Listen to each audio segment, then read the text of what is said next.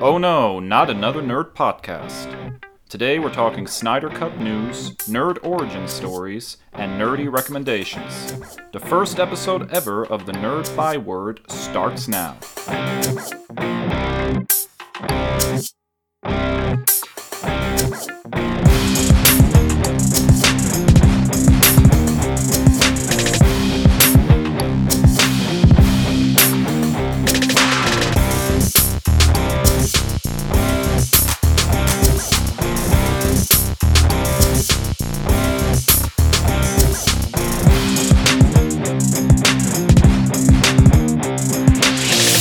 Ladies and gentlemen, welcome to the first ever episode of the Nerd by Word podcast. Thanks for joining us. Hope your day is going well. Yeah, welcome.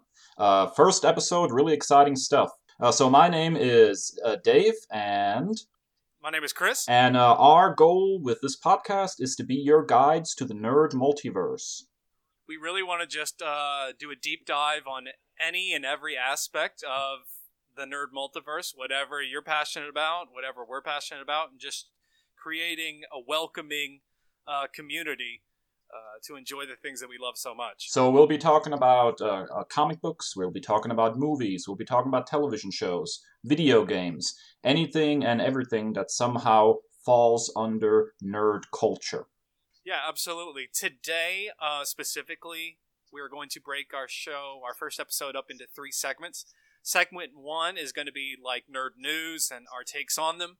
Uh, second segment is going to be our own nerd origin stories, our Amazing Fantasy 15, if you will. Uh, what brought us into the nerd universe ourselves.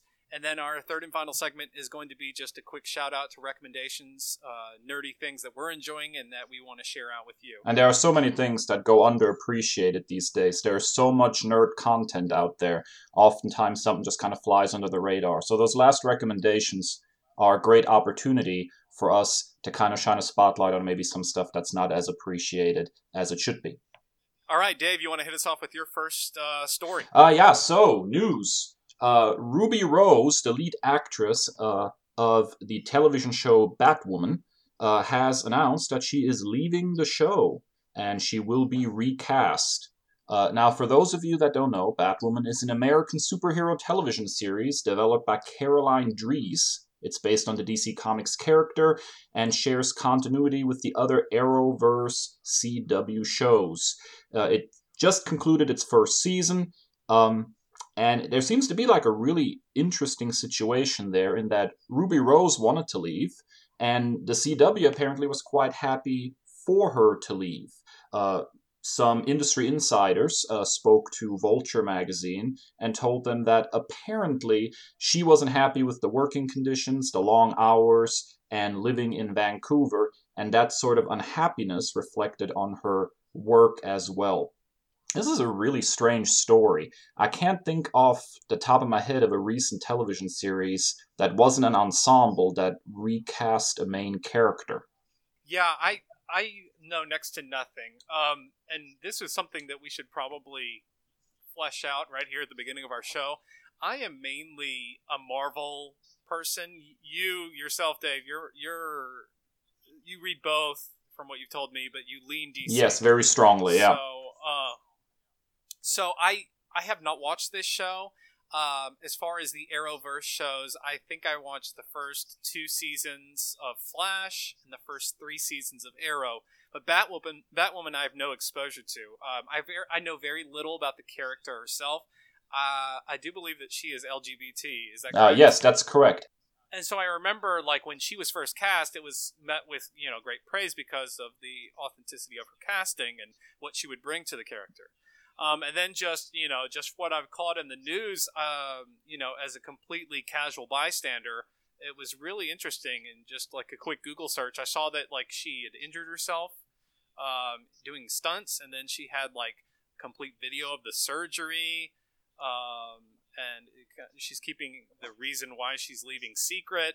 And then, like the two quotes that I saw from her social media post that really stood out to me were "stayed silent for now," and "those who know know." And it doesn't get much more cryptic to that. Yeah, there, there's definitely more to the story.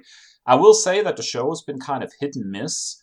Um, over the first season, but I have a very strong passion for this character. I remember when she was Mm-hmm. uh, this current version of Batwoman is actually a fairly recent character. Now, there has been a Batwoman for a very long time, but this version was introduced in 2006 in the DC comic book uh, 52.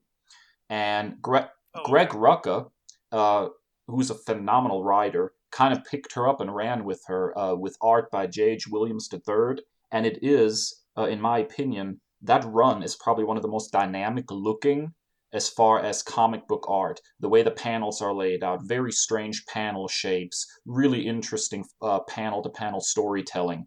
Uh, and so I have a very strong uh, love for that run and, and that character. And I'm really hoping that this show can survive and maybe even thrive after this recasting. I would really hate to see it uh, become a failure because of this recast.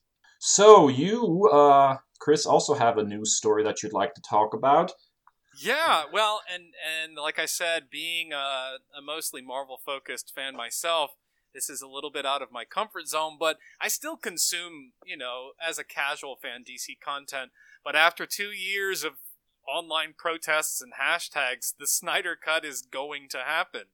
So um, I read a really interesting Hollywood Reporter article um, on this, and um, the the important thing that really stood out to me that I think really needs to be made clear to fans and like people who want to ascribe to uh, so, like conspiracy theories is the Snyder Cut did not previously exist. Like it wasn't something that was being kept in a vault at Warner Brothers, you know.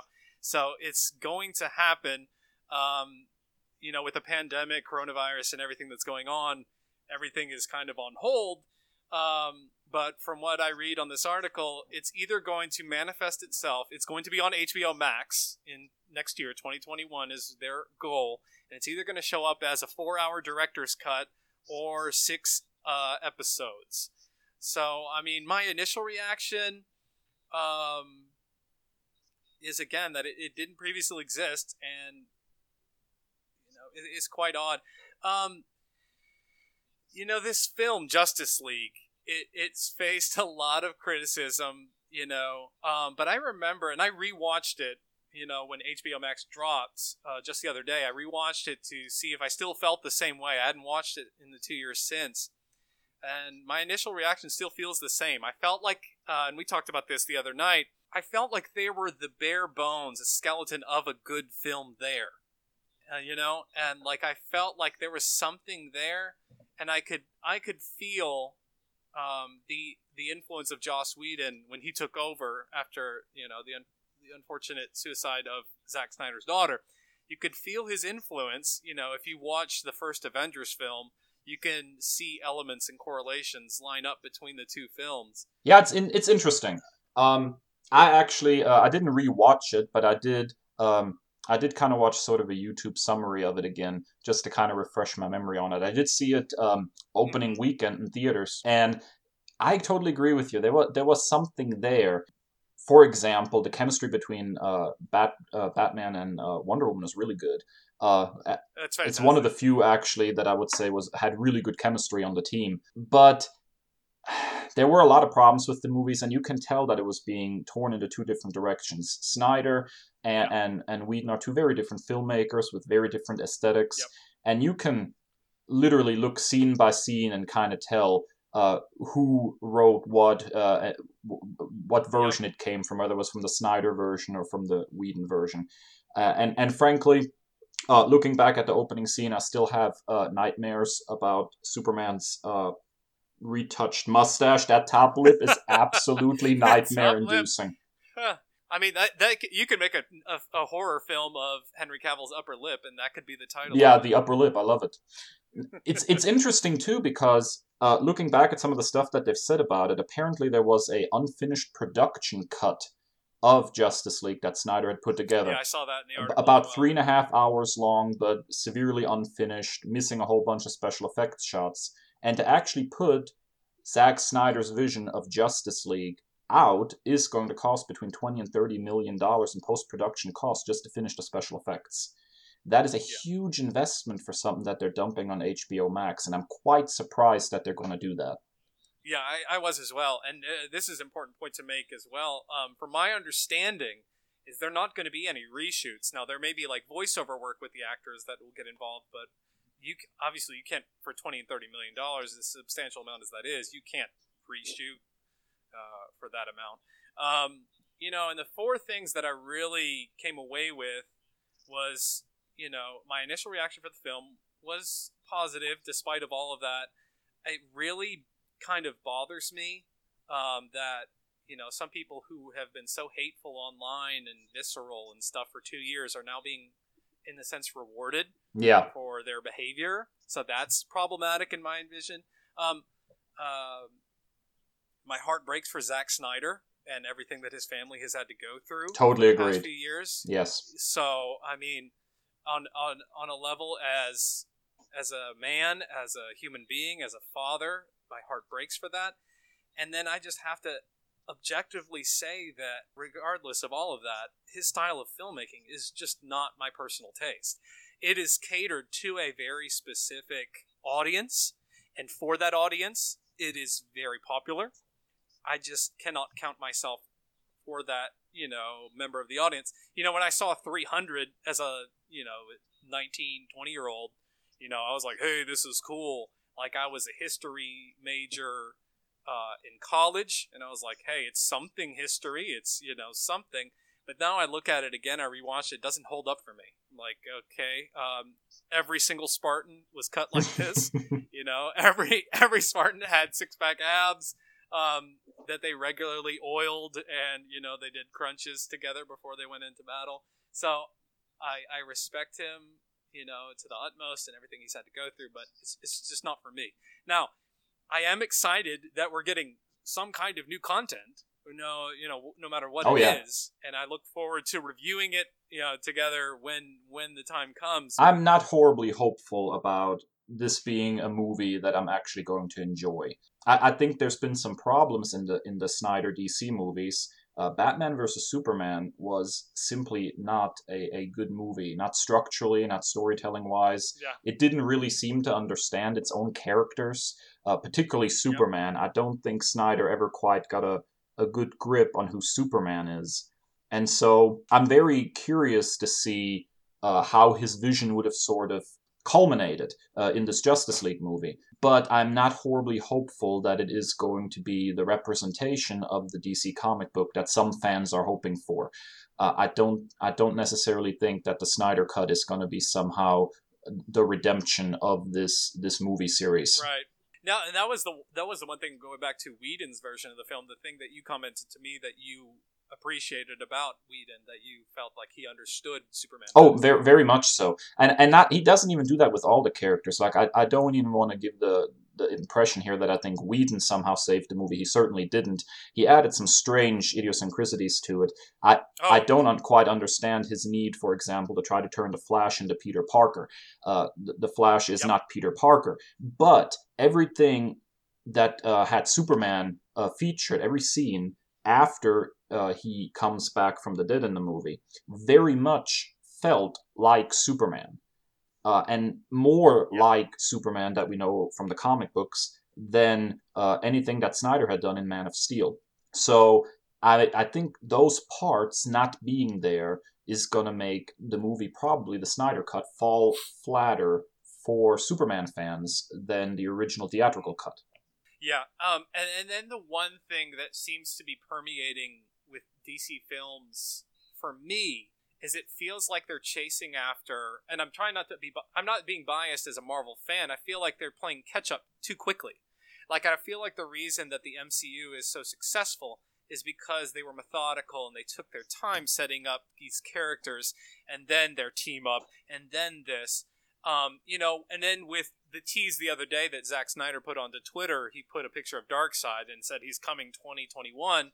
Someone online, I can't remember the the user, compared it to like, what if they fought Thanos in the first Avengers film? Like you're just jumping straight to the climax um, and giving out all Yes. of your ammunition right there, like at the jump. Like it seems so rushed to me. And and really, even if you go back and watch Justice League and then pick up with, for example, a character like Aquaman, his standalone movie is fantastic. And all the scenes featuring Aquaman in Justice League feel off from what his standalone movie established. So if they would have taken their time and done some of these standalone movies first to introduce the characters, then I think they would have had a lot more room to breathe in an actual Justice League movie. It felt like that movie was doing a lot of heavy lifting, you know, trying to properly introduce Aquaman, trying to introduce the Flash, trying to introduce Cyborg. Um, there, there was a lot of heavy lifting, uh, storytelling wise, left in that movie, and it felt rushed because of it. Now, I will say, and this may be a unpopular or popular opinion, I don't know. I never see him get much attention either way, but Ray Fisher as Cyborg is one of the strengths of Justice League, in my opinion. Absolutely. And I I read that there's a lot of scenes that ended up on the cutting room floor that I'm actually very interested in seeing in the Snyder cut because Cyborg's actually a really good character uh, and very much underused except for the excellent Teen Titans cartoon from a few years ago.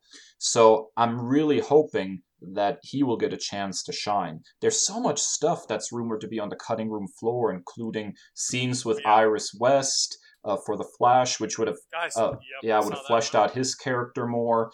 Um, yeah, there are things that I'm hoping to see in in Snyder's cut, uh, but again, in the end, once you start putting it all together, I I, I just I, I have a problem getting my hopes up that this is going to be what what comic book fans are hoping for.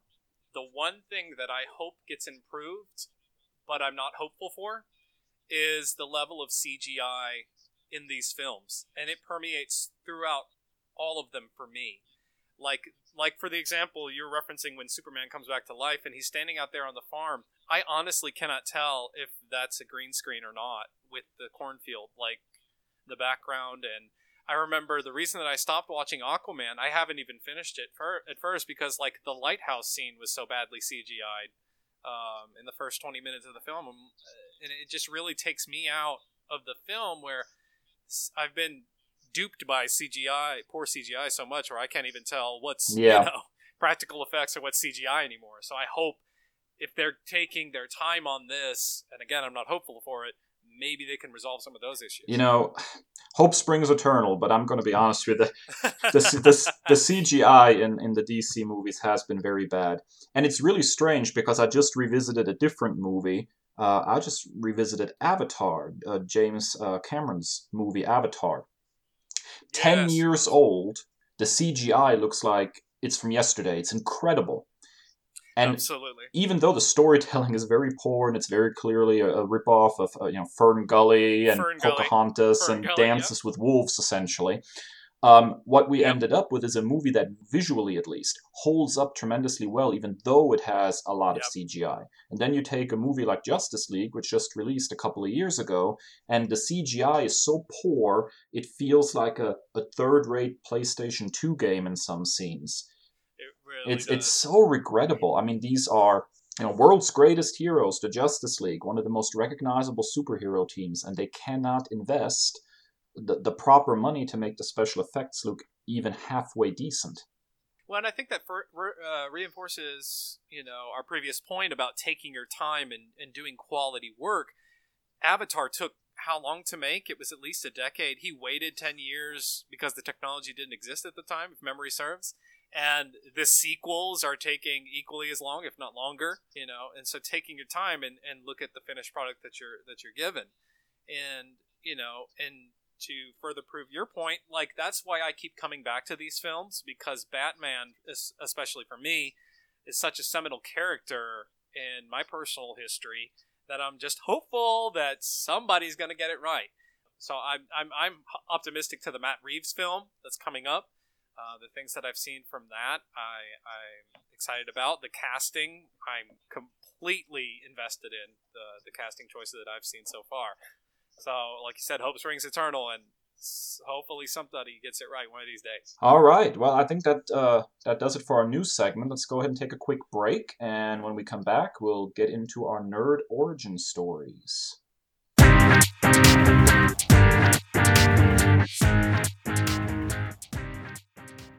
Now, Dave, you referenced previously your fandom as Superman, and with our nerd origins origin stories here, we limited ourselves to three items, which can be tough.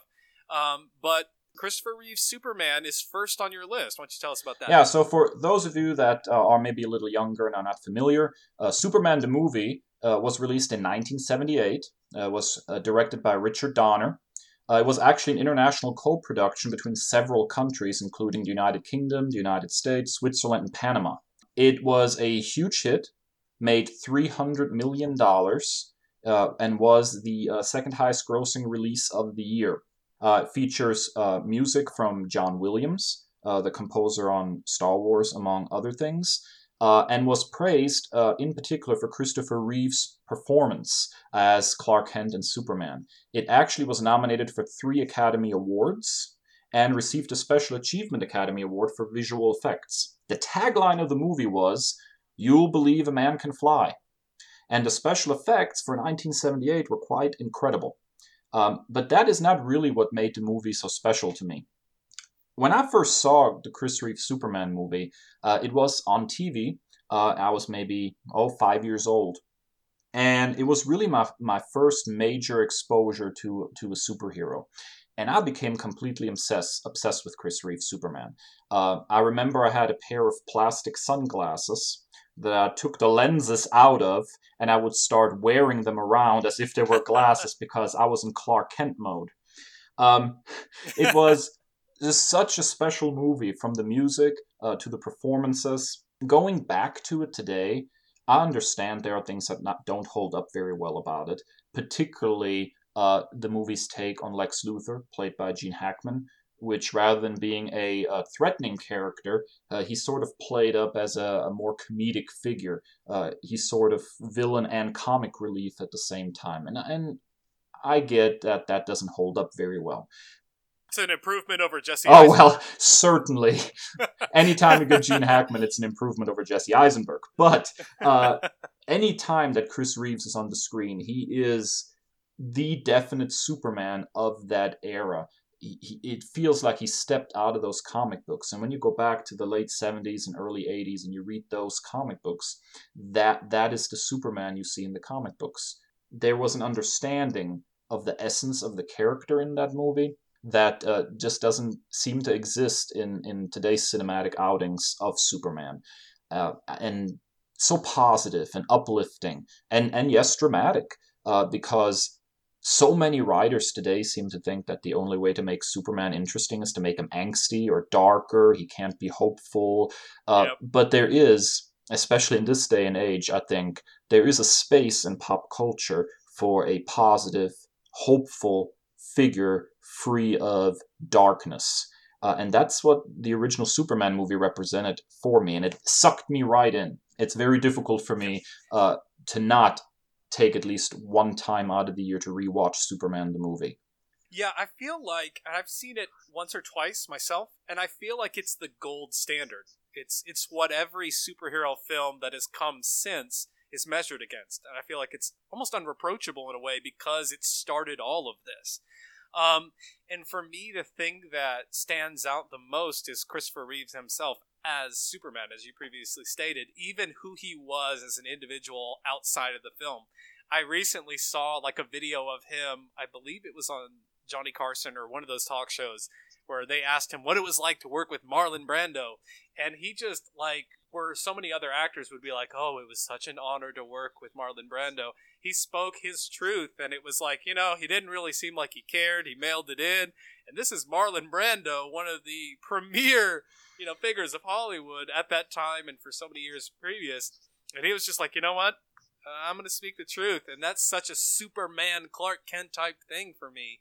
That, and I think that's why it's so resonant for so many. Yeah, people. I mean, I will never forget a scene when he looks at Lois and says, "I will never lie." Yeah, such an uplifting character. Now, uh, your first uh, nerd origin influence is actually a little more animal based, from my understanding. yeah, my my first real induction into the nerd universe would have to be the Teenage Mutant Ninja Turtles, both the 87 cartoon and then the first two films as well. Um, the first animated series, made in 1987, ran through the 90s into syndication.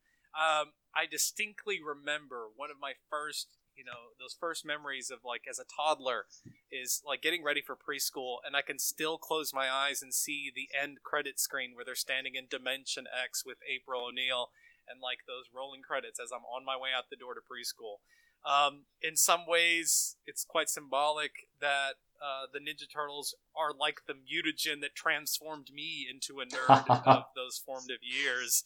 So um, and then you go to the first two films, and like I still remember, um, Raphael's my favorite turtle. Mikey's very close, um, but those first that first film where Raphael is just like uh, rebel without a cause, and you know he's got his trench coat and his hat, and he says bad words, and like I was like, ah, whoa, what's that? And then like Michelangelo, particular for me, passing along the most sage wisdom uh, that I've ever heard in a film. Wise men say forgiveness is divine, but never pay full price for late that, that's, pizza. That's words to live by, right there. so yeah, that was you know it's just really seminal for me. Um, just the first thing I can really uh, remember you know, uh, of being something that would be classified as a nerd. And that show, uh, I had uh, quite a bit of exposure to as a child myself, and I can understand why it was such a big influence on you. Um, it had an influence on me too. I, I watched uh, a lot of the series in syndication.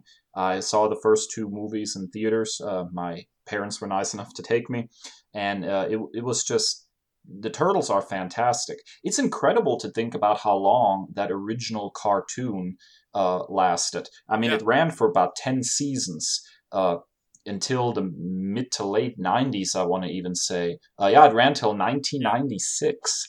Uh, so, huge influence and really the start of Turtle Mania for a, a lot of people. It's funny that you bring up TMNT because, in my opinion, the property uh, is actually kind of in a resurgence right now. Not because of the Michael Bay movies, though, which I did not actually enjoy all that much.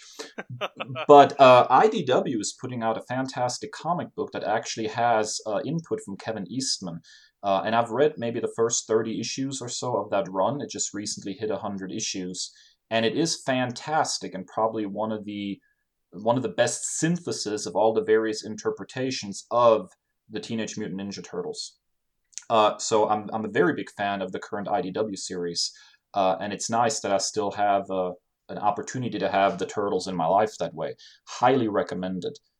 Yeah, I'll definitely have to check that out. I just got Comixology Unlimited.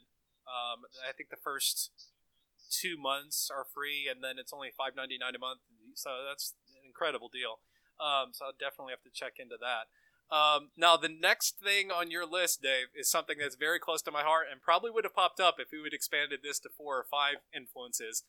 Tell us about your next one. So, uh, the next big influence on me was Batman the Animated Series, which was uh, a gateway uh, into so many things for me. Uh, it really transcended the series itself. Uh, so, for those that don't know a whole lot about it, Batman the Animated Series ran from 1992 to 1995. It was developed by Bruce Timm, Paul Dini, and Mitch Brian, uh, and basically uh, invented a whole different art style specifically for this cartoon, something they called Dark Deco. Uh, it kind of became the first series uh, that laid the foundation for interconnected series of series, Batman Beyond being included, Superman the Animated Series, Justice League, and Justice League Unlimited, that all shared a continuity. But what made Batman the Animated Series so remarkable when I first encountered it is that as a cartoon, which you would think was aimed at children, it didn't shy away from actually telling serious stories with a heft and with, with emotional weight. I didn't feel talked down to as a child watching this animated series. So one day I walk into a grocery store and I was living in Germany at the time and there was a German publisher that picked up the rights to publish the tie-in comic book in Germany. Now, comic books were not a very big oh, thing oh, wow. in Germany at the time. You really couldn't find all that many of them. There were only a couple of publishers that occasionally put out like some Spider-Man or Superman or something. So naturally, I picked up this tie-in comic to Batman the Animated Series. And I, it was right at the beginning of what would become sort of a comic book boom in Germany. So I went from watching Batman the Animated Series religiously to picking up the animated tie in comic book to sliding right into this boom period for the comic book industry in Germany. And I started reading Spider Man and Superman and Batman and from there sort of spawn and it really expanded and exploded and i had all this access to comic books that i would have not had before if it hadn't been for the success of batman the animated series besides the quality of the product i owe a lot of my nerddom to this animated series. Yeah and, and as i previously stated this was a huge influence for me as well.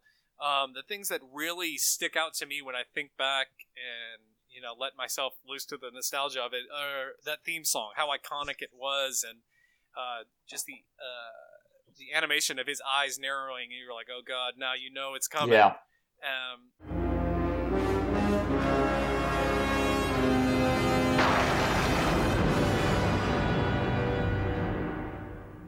and then it gave us two of the most and I we throw this word around a lot, but I truly mean it here. Two of the most iconic voice actors um, of our generation, and Kevin Conroy as Batman Bruce Wayne, and Luke Skywalker himself, Mark Hamill as the Joker. Who would have thought that the poster boy for heroism is also probably the most recognizable villain in nerddom as well. And he is so fantastic in that role.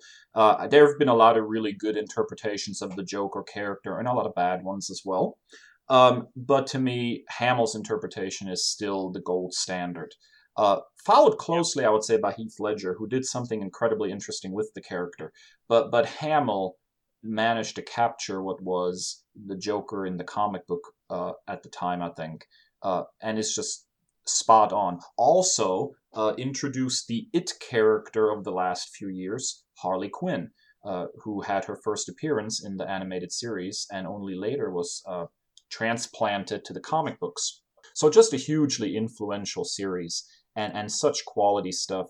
I recently picked up the complete series on Blu-ray, and I'm sort of in the middle. I'm sort of in the middle of a rewatch, and I have to say, the Blu-ray set is a thing of beauty. They really took their time and made sure that those episodes look the best they ever have. Uh, they went back through and remastered everything, and it's it's a fantastic, fantastic looking set. All right, Kris. So, what is uh, your second thing on your list for your uh, nerd origin story? next thing on my list would have to be X Men the animated series from the '90s, um, from that theme song that will immediately get you out of your chair and pretending that you have adamantium laced claws in each Yeah. hand.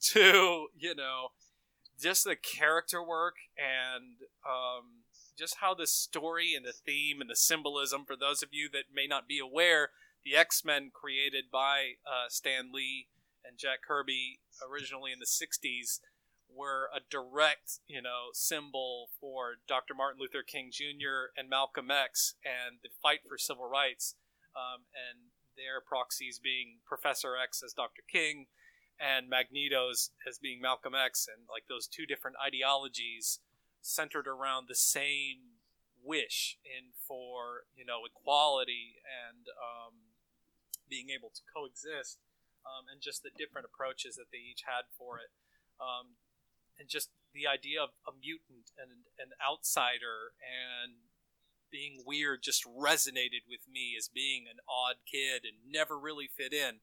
I ne- never was necessarily bullied or anything, but I never really fit in. I never really had a tight core group of friends because I was just weird. Um, so that really stood out for me. And then two characters from that show that really spoke to me is every every guy in the '90s, every little boy in the '90s wanted to be Gambit. Like it's like he was iconic, uh, you know, as as a male, just cool, smooth. Everybody wanted to speak I, I, started learning French because of Gambit and the little ditties of Mon Chéri and uh, Petit and stuff like that. So I was like, oh man, Cajun food is now my favorite cuisine because of Gambit. So I'll cook gumbo or I'll cook, you know, jambalaya because of Gambit. And then my personal favorite mutant is Kurt Wagner Nightcrawler, fellow German. Yes, uh, yes. for you, and um, just beautiful like there and, and shouts to Chris Claremont um, for really uh, the development of that character. He took him over from Len Wein and Dave Cockrum in Giant Size X Men number one, but the work that he did in the comics, you know, developing that character, and it showed up in the animated series. Is my first inclusion or uh, introduction into the character of someone who is so devoutly religious and hopeful, and yet it looks the way he does. He looks like a blue demon, and despite all of his faith and hope in humanity, is still treated the way he does, which is so powerful to me. Yeah, it was a fantastic series. Now, I will freely admit I didn't watch this nearly as much as some other animated series at the time. I was exposed to it. I loved the theme song. Unlike a lot of cartoons at the time, there was some very dense storytelling going on here. Uh, they took a lot of cues off of the comic book, and in particular, even the, the character designs were uh, basically um, the Jim Lee character designs that were used in the comic books at the time, which are uh, super iconic. Uh, in, in my opinion, and probably uh, even a step above a lot of the character designs that followed. But it was very difficult to keep up with sometimes. If you missed a couple episodes, you felt like you were lost a little bit in the story. It was very serialized. And I, re- I remember from my childhood that when cartoons came from the United States, they were always dubbed into German. And I don't know what they were doing, but sometimes the episodes ended up airing out of order. I remember watching Disney's mm-hmm. Gargoyles, and in the middle of a season, suddenly they basically skipped like eight episodes, and you were completely lost in the story. That was another highly serialized story at the time. And so it was difficult to keep up uh, with X Men the animated series, but it's undeniably an iconic series. Uh, undeniably, the music is incredible. Uh, and the characters are just spot on with with wonderful character designs. It's something that I think I really need to go back and revisit. Yeah, all that is streaming on Disney Plus, and I've enjoyed watching uh, watching those episodes again and just bathing in the nostalgia. Yeah, but to to your point, I Cyclops' voice is s- so memorable to me. Previously on Yeah. And you know, be like, wait a minute, I didn't see any yes, yes, it's it's pretty uh, upsetting when you miss episodes or they air them out of order. Something that should never be done to any series. Period. Dave, next on your list is our first foray into the video game world. Yeah, so I, I'm sitting here at my desk and I got my Game Boy sitting next to me, which, which uh, I'm going to actually be spending some time trying to restore here soon. I'm going to take it apart, clean it, swap out some parts that I've broken, and see if I can get it in perfect working order again. I was an unusual child in that uh, my first video game console, uh, besides you know having an old Atari that my dad used to own, was actually the Nintendo Game Boy. My parents asked me what I wanted for uh, for my birthday, and I was given a choice between a Nintendo Entertainment System and a Game Boy. And I was a pretty shrewd child. I knew that anything hooked up to the TV meant I was going to be limited in how long I can use it. My parents were very aware of screen time. So I said, no, I don't want a Nintendo Entertainment System. I want a Game Boy. And so the Nintendo Game Boy that I received, I got with Super Mario Land, released in 1989. Actually, not developed by Shigeru Miyamoto like the mainline uh, line Mario games, but uh, by the actual makers of the Game Boy itself. It's a very unusual game. It features uh, some very uh, odd stages, fantastic music.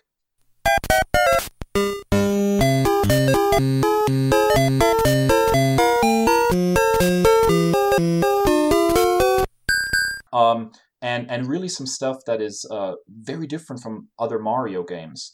Today, uh, it gets kind of uh, a, bad reputation as being, you know, a launch title for the Game Boy, so they didn't hadn't really figured out how to use the Game Boy effectively yet.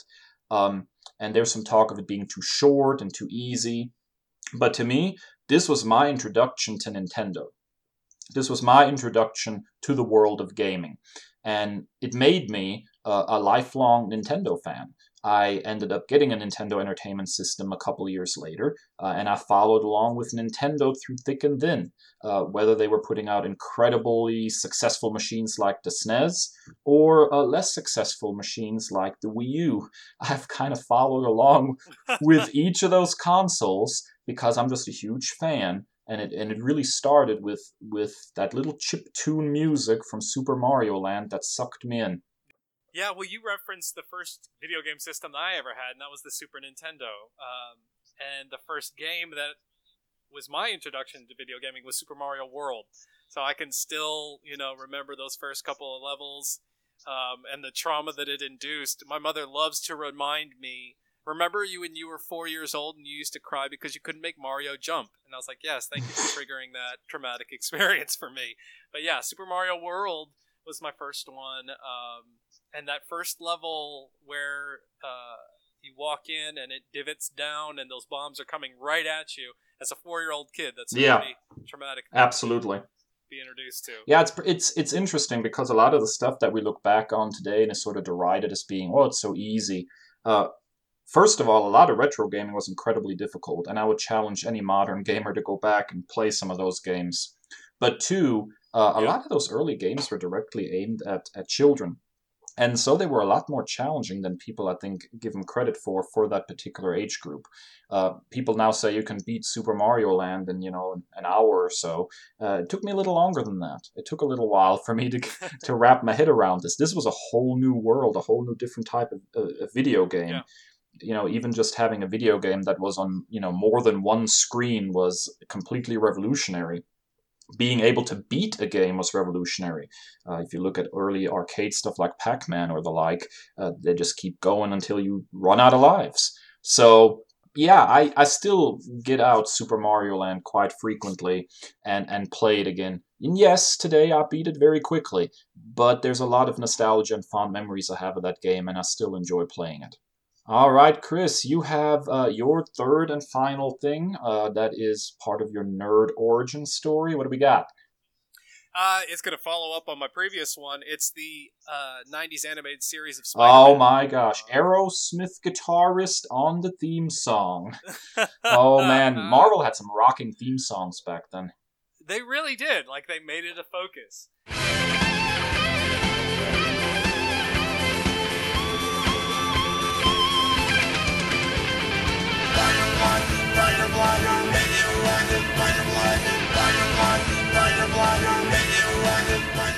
But yeah, um, and then that was just my introduction into the character. And then, you know, 2002, you have, you know, the first Raimi film coming out, and that just really triggered a lot of fond memories of the character and just identifying with Peter Parker himself.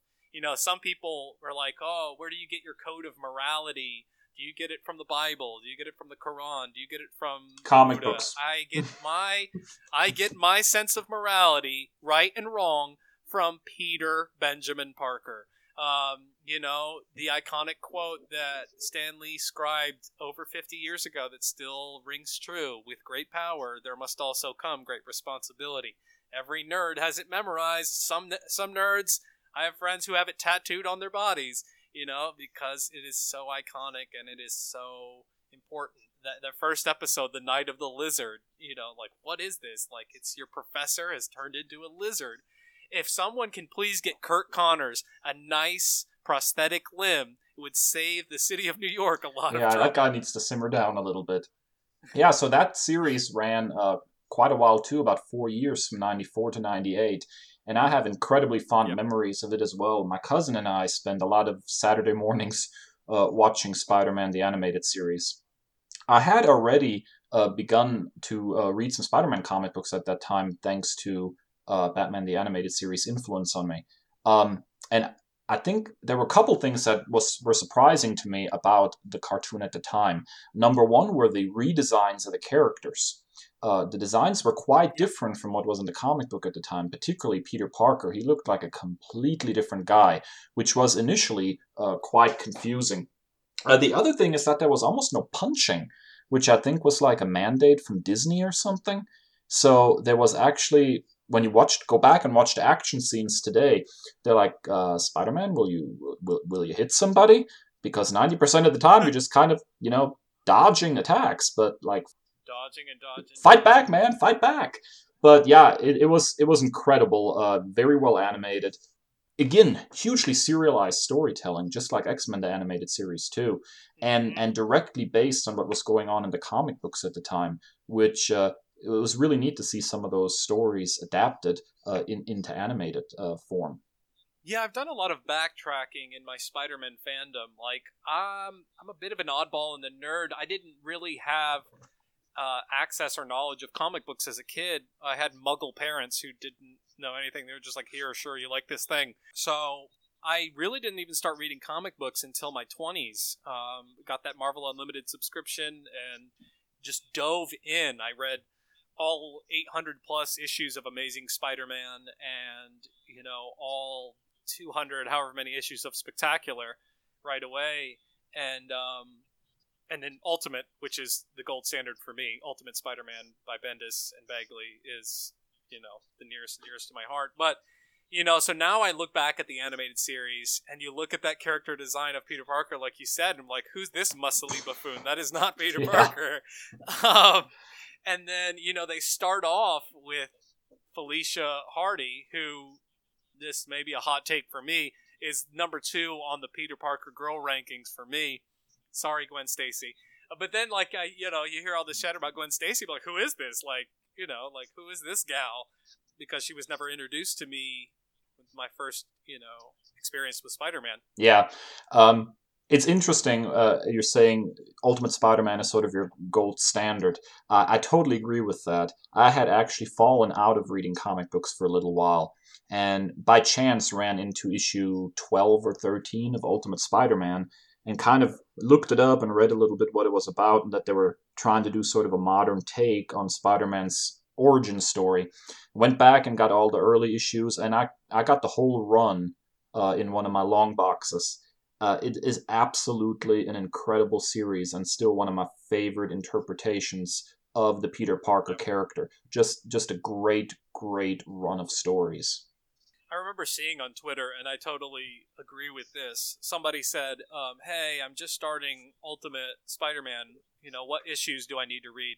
Um, and somebody said, "Never stop reading them. Never stop." Yeah, all of them. Because it's it's it's very rare that you find something like that, and you know, all due respect to Brian Michael Bendis, some of his other work does just doesn't hit for me.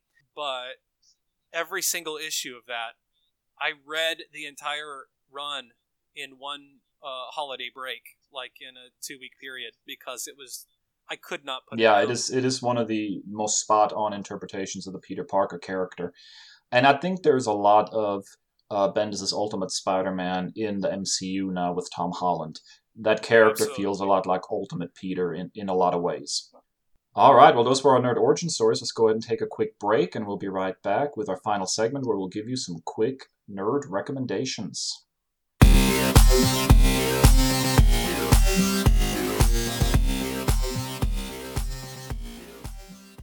All right, we're back now with our final segment, the recommendations that we have for you, our audience.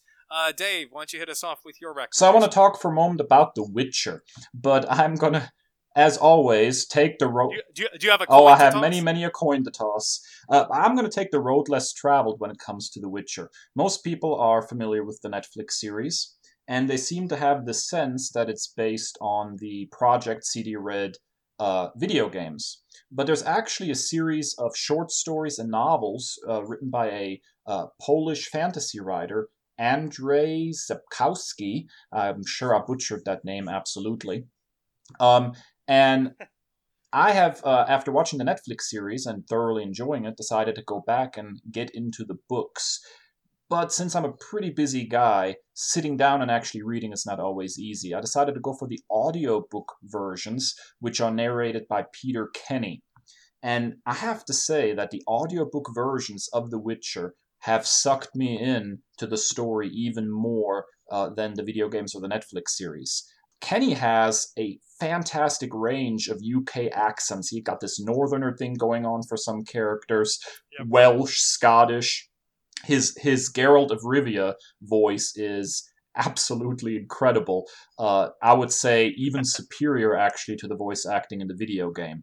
Um, and so my recommendation this time is the Witcher audiobooks. I don't think you can go wrong with those. They're fantastically written and fantastically performed. They come together in such a, a, wonderful package. I'm about three books into the series right now, and I don't think I'll be stopping anytime soon, uh, in large part because of Peter Kenny's narration. It's absolutely fantastic.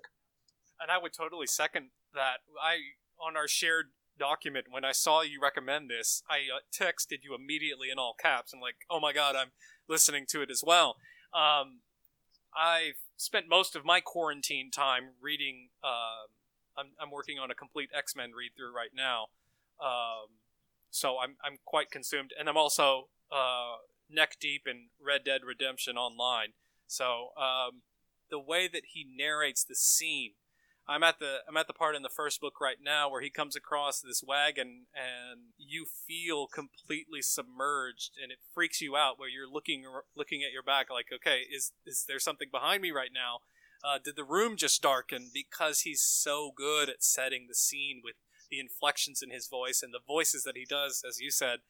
Um, and as much as I love the Netflix series and it's one of the reasons that my fingers are crossed and hopeful towards the future of the DC film universe um, because Henry Cavill is so fantastic as Geralt of Rivia, and if he's just giving the given the quality of content, I feel like there's there's going to be a home run there. Um, but as you said, I, I totally agree that this is even far superior to that. Yeah, yeah, I've enjoyed them a great deal, and I can't recommend them enough. So, Kris, how about you? What is your recommendation for this week? Uh, I toyed with this for a long time, um, but my recommendation is the House of X and Powers of Ten um, multi-book series. They're technically two comic books, but they are intertwined. So the reading order would be House of X one, Powers of X number one, House of X two, so on and so forth. Uh, written by Jonathan Hickman. Um, with Pepe Larraz as the artist on um, the House of X series. I can't recall the, the name of the artist on Powers of 10. But what it really does is it completely reframes and hits the reset button on the X Men. If we're being honest, and my supposition, and those of many X Men fans, is that during that film rights dispute between Fox and Marvel, it was no secret with the Fantastic Four. They were they were done making Fantastic Four yes. comics for a while. Um, and I feel like they started to do the same thing with the X Men. Like the quality of content was a severe dip. They tried to kill them off with the Terrigen Mists of the Inhumans, with uh, Inhumans versus X Men. Um, and now, coincidentally, now that Fox has been sold to to Disney, I'm not. Are you familiar with Jonathan Hickman? Yeah, I am familiar with Hickman's work a bit. I know he did some Fantastic Four work. He also wrote uh, Avengers for a little while. I Generally, find him to be quite a, a, capable writer, and I've enjoyed a lot of his stuff a great deal. Uh, would you say that something like House of X, Powers of X would be uh, good for somebody like me who always has found uh, X Men continuity almost too convoluted to read in comic book form? Is this a good jumping on point for people, you think? It is, and in this regard, because I'm exactly in that same scenario where I was very passionate about X Men, and at that point in, as I previously stated, I'm doing a complete X Men read through. I started with Giant Size X Men number one from '75, and then I went through the whole Claremont run, and I was still in the Claremont era, so 30 plus years of comics of X Men history I knew nothing about. Um, other than like periphery, like you know, I heard about what happened in House of M. I heard about the Genosha stuff and from friends and stuff. Um, but uh, other than that, I was completely unaware of that. But I started with House of X number one and read through the entire series, and it completely, like I said, just hits the reset button, and you can kind of there there are references to previous history, but you don't lose it. It's not like one of those things with Marvel where you be like, to see what this is, read, you know, X Factor seventy five or none of it will make sense. There's none of that really, in my opinion. And it's really prescient right now with, with everything going on in the world. As we previously stated, the X Men are and mutants, by and large, have always been a symbol for minorities or people who have felt oppressed. And uh, the overarching message that I receive from this is mutants saying, We're done asking for equality. Um, they have formed their own island nation of Krakoa. We have our sovereignty. We're no longer trying to coexist. You don't want to give us equality. Here we are, and here we stand as mutants. So it's just really, and then in the complete Hickman style of world building. And if you haven't done the Hickman Marvel run, I highly recommend it. As you said, Fantastic Four and his Avengers runs, there's so many beautiful payoffs, like minute details that um, you might dismiss have a great payoff. Um, and and I love it as as the cerebral writer and the world builder that he is. Um, I feel like, and then there are there are pages in this series and books since um, that it feels like a homework assignment. Like, oh, okay, I really need to pay attention because he does so detail oriented. Um, as a fan of classic literature myself, particularly Alexandre Dumas, and the way he builds a world and the character work is just so phenomenal. So I highly rec- uh, recommend this. Yeah, I'm definitely going to have to try to pick that up. Again, um, I'm more of a DC guy, but a large part of that is because I'm a, I'm really deep down a comic books guy more than uh, other media, uh, cartoons and, and the like. Yeah. And it has become, especially in the last decade or so, very difficult uh, to find a through line in Marvel Comics where you can actually read stories without getting sucked into some crossover where you have to go really into obscure, strange mini series that, that ran parallel just to get the whole story. It's become so convoluted that going to uh, back issue boxes and trying to put something together and reading it in order is, is borderline impossible. So if this is a good jumping on point, then I might definitely have to check that out. And I will say that the entire series is on Marvel Unlimited now, um, which is you know a great subscription service that I, I would recommend. Uh, in addition to that, um, for nine ninety nine a month, but I, I, I want to say that they have some kind of deal for like a jumping on point where, especially during the pandemic, it seems like a lot of companies are like, hey, you know, we usually give you a week free. Here's a month free. Um, that a lot of places are doing right now. All right, fantastic. Well, I'm definitely going to have to check that out. So I think that is it for our very first episode. Yeah, absolutely. Thanks for joining us. Um, if you have any recommendations, things that you want to hear uh, in future episodes, please follow us at uh, Nerd Byword on Twitter. Uh, we also have at Nerd Byword on Instagram. I am not very well versed in Instagram, but we have a page and we're going to try it. Um, and then our website is easy enough to find www.nerdbyword.com. We look forward to conversing with you, our audience, in the days and weeks to come. Uh, thank you so much for joining us, and we'll see you again next week. The Nerd Byword is produced by two nerds, Kris and Dave, to encompass all aspects of the nerd multiverse. The theme music was written by Al Jimenez. Our show art features original art by Ashby Design, as well as public domain comic panels. Find us online at nerdbyword.com, on Twitter at nerdbyword, and send questions and comments to nerdbyword at gmail.com.